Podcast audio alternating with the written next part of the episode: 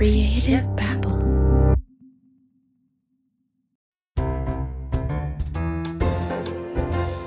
So, Neil, do you believe in soulmates? I believe in podcast soulmates because I found mine. I Yeah. found mine. I heart you, Neil. I think our listeners know that we have it. Oh, yeah. You know, as we get older, we struggle to find friends or make time to have friends.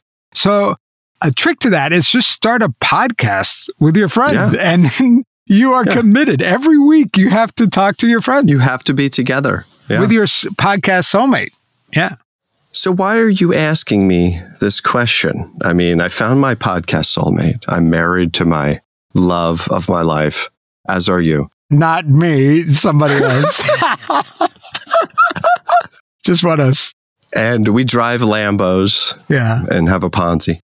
But can you explain to me why are you asking that question on the Ponzi playbook?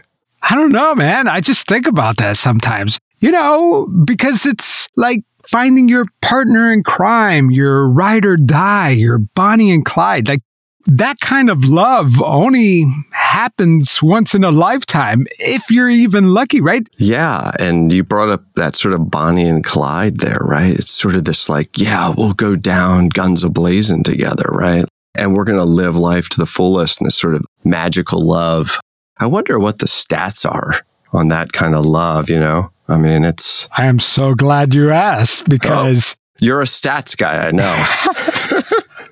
So, what if everyone had one actual soulmate somewhere random in the world? Okay. This is a question that one of my favorites, Randall Munroe, who does these awesome comics, and he's a scientist type dude. He asked this question like, what if there was one soulmate somewhere in the world out there for you?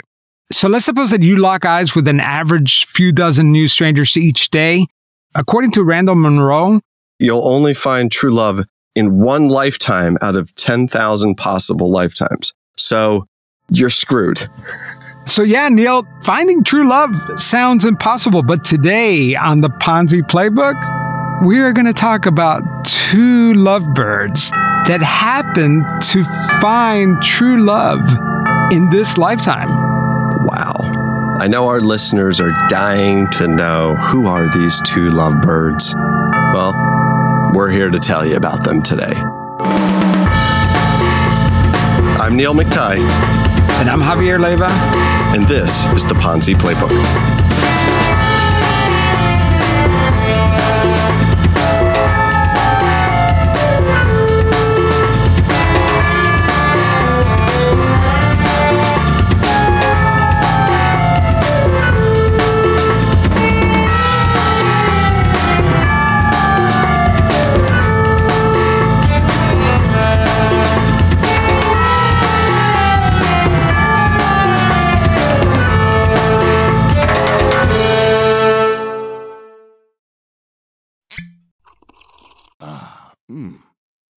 First taste of rare bourbon you finally got your hands on. That's nice. At Caskers.com, we make this experience easy. Caskers is a one stop spirit curator with an impressive selection of exclusive, sought after, rare, and household names in the realm of premium spirits and champagne. Discover the top flavors of the year now by going to Caskers.com and using code WELCOME10 for $10 off your first purchase. Get $10 off your first purchase with code WELCOME10 at Caskers.com. I'm going to start, Javier, with Brent Seaman. Brent Seaman, well, this guy, he served time in prison for mortgage fraud. Way back for some things he did in 1997 98. He was convicted of fraud in 2001, sentenced to this 17 month long term in federal prison. Paid almost a million dollars hmm. in restitution. Yeah, so this is one of the lovebirds. This is how we're starting. This is how we're starting. Yeah, yeah, this is Brent. He's one of the lovers, one of the birds Wow. chirping in the cage. He actually then went on to file bankruptcy twice, one as recent as 2014. And in that bankruptcy, he listed $14 million of unsecured debt You know, in 2016, Brent Seaman and his wife, Angela, they divorced after nearly a quarter century of marriage. Angela was not his soulmate. Okay. Not the soulmate. Not the soulmate. So now we know about Brent Seaman. He's served lots of time, has been involved in lots of legal trouble, and he was married for 24 years. And now he's divorced. He's out of jail. He's ready to party, right? He's ready to party. So what? Uh, what does Brent do now in this second wind of life?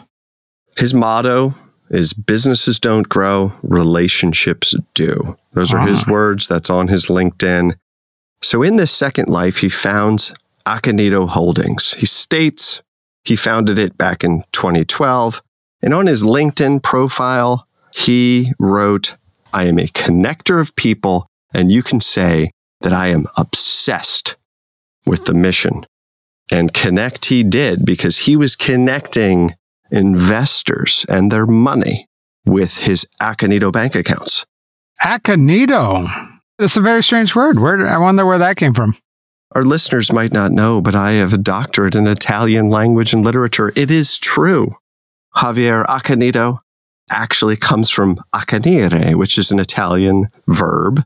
It means to irritate like a dog. Wow. Uh, it can also be translated to become embittered or enraged. But the way Brent Seaman is using it is more loose translation, a translation with a positive twist. And it's used as fierce or unrelenting. So Hmm. Brent is unrelenting in this second season of life here. So Neil, what does this company Accanito? What do they do? What's their business? Accanito is a sort of private equity group, a holding company that invests in technology companies. As Brent says on his LinkedIn profile, we separate ourselves from venture capitalists and private equity firms and that we embrace the all encompassing needs of a growing company. But he's Clyde, and where's his Bonnie? She's somewhere out there. And this Bonnie, her name is actually Jana O'Neill. Okay. And Jana, she was around 32 at the time, and she had just recently lost her husband, who was a military veteran, after a 15 month battle with leukemia. So here she is. She's a widowed mother of two.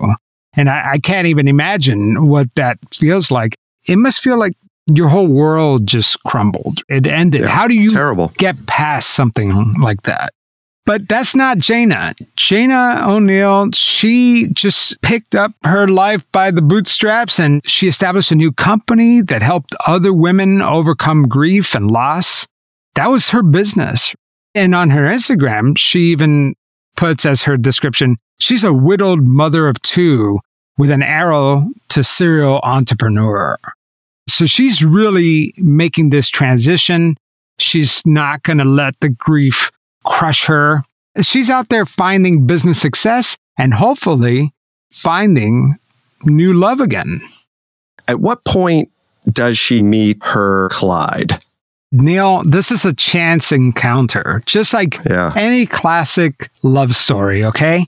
She was just out vacationing in Anna Maria Island in Florida with her girls, and they're having a good time. She's living the dream. You know, she's near the beach with her family, and everything's going great. So let me just read you a little bit of something that Jana wrote about this chance encounter that she had when she met Brent. But she said, Little did she know her dream was coming to pass as more confirmation was heading her way, just as God has promised her.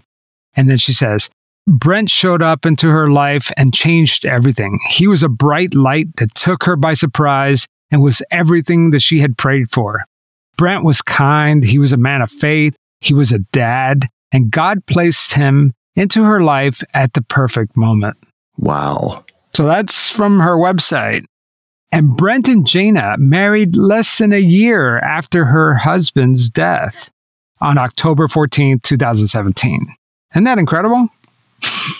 You know, to our listeners, that might seem crazy. Like you just lost your husband, you're Right. grieving. How could you possibly arrive there? Yeah. How could you mentally be there? Yeah, this sounds crazy, right? Yeah, this sounds crazy, right? How could someone who just lost their husband then go on to fall in love and marry someone else in a short period of time, less than a year?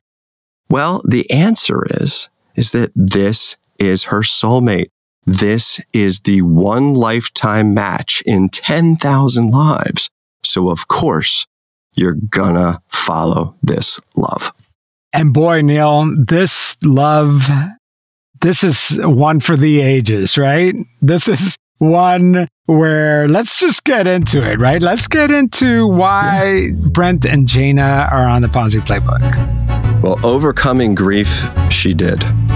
In a flash, her life was filled with Lamborghinis, diamonds, Chanel, Cartier, mansions, yachts, lavish parties. I mean, even photo ops with Donald Trump. Her fuzzy, normal social media profile, which included pics of family and this sort of modest life, suddenly shifts to one of pure wealth and materialism. So she's found her true love. And Brent, as we already know, is running his Accanito Holdings companies. He's raising money, he's investing, he's successful, he's already living the life. Now she comes on board and she brings with her all of her ammunition and skills, and they together amplify Brent's businesses. And they started this company, Surge Trader. What does Surge Trader do? So they take investor money and then they fund people who are really good at currency trading. Yeah. So, like, say if I'm like really good at currency trading, but I don't have money, they fund you or me, the great currency trader, like 50,000. Okay. In order to get funded, you have to take tests to prove like that you're good at currency arbitrage. Basically selling dollars and whatever against each other because you know how they go up and down? Yeah, And yeah. you make like money off of that. Right. Yeah. So they're trading on, you know, not commodities or anything like that. They're trading on the Yeah. growth and fall of like currency, currency trading, right? That's exactly right. So if like the US dollar is particularly strong against, you know, the euro, maybe you offload some of it and you make some dough, right? Or yeah. Yeah. if it's vice versa, maybe that's the other way around. But it's a way to basically make profit off of, well, other currencies. It's very difficult. You have to pass tests and exams. And Surge Trader, Javier, was one of these prop trading firms, basically, which funded these traders who pass these exams. And then you could get funded maybe 25,000, 50,000, 100,000 by Surge Trader. And the money was coming from who? Well, the investors. The investors were hoping for a return that these talented currency arbitrage folks could promise them through their skills, right? So that's what Surge Trader is. And it's a huge business actually on the internet. So Surge Trader is doing gangbusters, right? I mean, they are like killing it, right? Yeah. I mean, she's driving a Lambo, right? Yeah. And I mean, you could just, it's evidence from like all the social media posts, like you said. And seriously, we'll link out to the social media posts because it is quite eye opening. It's like MTV Cribs, but like every single day. I mean, Every single day. Yep. bikinis, private jets. I mean, it, it is something out of this world. G Wagons, you Yeah. know, $20,000 purses. But it was all this success is validated because on this financial news website called Benzinga, there's a piece called Scams Abound. What should traders look out for to not get duped? And guess who they interviewed? Let's play a clip. Oh my. Very excited to welcome in Jana from Surge Trader here with us. Excited to be working with the Surge Trader team. you know to us it's a big part of who we are you know it's it adds another layer of credibility in that transparency and allowing people you know to see who we are and where we are you know there's nothing to hide here at surge trader There's nothing to hide here at Surge Trader. Oh, yeah. She says that. I just love that it's ironic. Yep, that was Jana Seaman saying, Hey, there's nothing to hide here as Surge Trader. That is a beautiful clip, Javier. When was that posted on Benzinga? Yeah, that's actually a really good question because it was posted on July 25th, 2023, just this summer. And two days, Neil, two days after that article was published, the SEC came knocking on their door. So it turns out that Brent Seaman, his wife Jana Seaman, and Surge Trader did, in fact, have something to hide. $20 million in net losses in just a few years. The downfall after the break.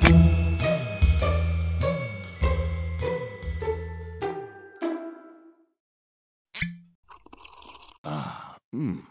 The first taste of rare bourbon you finally got your hands on. That's nice. At caskers.com, we make this experience easy. Caskers is a one stop spirit curator with an impressive selection of exclusive, sought after, rare, and household names in the realm of premium spirits and champagne.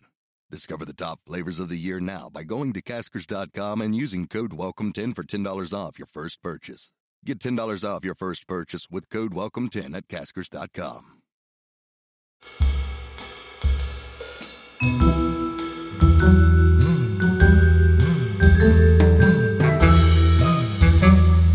Wow, Javier. $20 million in net losses in just a few years, starting in 2019. Mm-hmm. Yeah, the SEC smelled something fishy down in Naples, Florida. And the stink was coming from Accanito. you know, maybe it was the flashy Instagram posts. I don't know, a whistleblower tip. Yeah, but the folks in Naples, Florida, they were posting all sorts of comments on Facebook saying, yeah, we smelled something funny with the Seamans a long, long time ago. In late July 2023, the SEC filed a lawsuit against Brent Seaman, his four LLCs, and also some relief defendants. And let me tell you what, it alleged fraudulent activities that took place from June 2019 to September 2022, in which Seaman and Accanito raised approximately $35 million from about 60 investors. And many of these investors were elderly, retirees, and church members from the Naples, Florida area, where Brent Seaman was driving those Lambos. Yeah. And they were telling people that, hey, these were safe annual returns of 18% to 48% guaranteed. They said that investor funds would be used for trading commodities, currencies, and investing in technology and software companies. But in reality, most of these funds were sent to Seamans' own companies for funding trading and possibly to pay for this lavish lifestyle that they're living. But it definitely did not go to the promised investments. Correct. And you know, he actually managed numerous entities under this Accanito name. And in the lawsuit, they refer to him like Accanito 1, Accanito 2, Accanito 3. It's like, how many Accanitos can you possibly have? This is the part that I don't understand. I mean, so he has Accanito, but why does he have all these other companies? Why doesn't he just have one company? Yeah, like a lot of these schemers, it's sort of a way to launder money. You can move money from one bank account to another. You have one entity over here, another entity over there. You take 50K, you move it here, another 100K there. And it kind of blurs the lines. So it's almost like a magic trick, right? You know, Yeah. money's flowing in and out. So it makes it harder to stand out. Exactly. And that's why you have forensic accountants because they can trace that money. But, you know, it's difficult. So it, it adds a layer of protection against scrutiny. Neil, let me ask you a question. I mean, do you think it's possible that this is like Brent Seaman's scheme and that maybe Jana Seaman had nothing to do with this? It is possible that Jana knew nothing of Brent's scheme. Totally possible. But we do know that the SEC in their lawsuit included Jana and her companies, which included Surge Trader, as relief defendants, which basically means that they're on the hook if there's a judgment or some sort of financial award that's granted to the SEC. The SEC's lawsuit shows that most of that investor money was sent to Surge Trader, and it was then used for currency trading, and it resulted in those substantial losses, that 20 million. So what did they do? They were living this lavish lifestyle, things were going south, they're raising more money, so then they start making these Ponzi like payments to existing investors to make, you know, whether that's the interest payment or any principal return. and then they misappropriated millions for personal expenses. So it defaulted through this failed currency trading business into a very classic Ponzi scheme. So, Neil, where are these two lovebirds now? What are Brent Seaman and Jana Seaman up to these days? Brent and Jana, well, they're still in Naples, Florida. You know, maybe life's fine. They did agree to a settlement with the SEC. And in fact, Jana Seaman and her company Velo Holdings Group, they actually agreed to nearly 1.5 million in disgorgement and interest payments to the SEC just to settle the lawsuit. Again, they neither admit nor deny the allegations. So this is all in the court's hands right now. It hasn't been approved, but it's highly likely that it will be. And in that case, it'll just be settled and the lawsuit will go away.